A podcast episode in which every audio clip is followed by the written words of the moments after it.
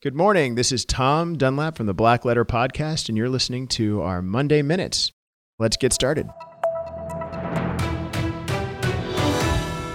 Today, the question what happens legally if a candidate or if the president dies before the election day? Well, we all know if the president passes away, that the vice president gets sworn in and he sits in that office until the election happens. But what happens if a candidate for president dies before the election happens? Can a political party replace a candidate?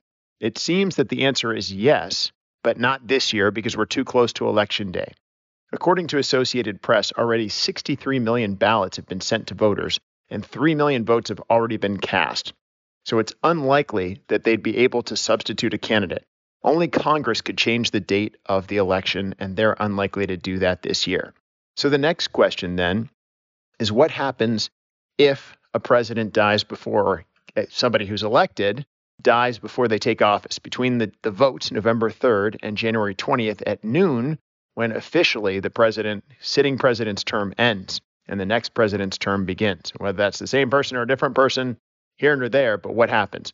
Well, if that person dies, then the Constitution, the 20th Amendment, says that the vice president elect shall be sworn in. So there's a lot more to it. it involves the Electoral College. And in fact, you have to remember that we are not actually voting for the president, we're voting for electors who then select the president.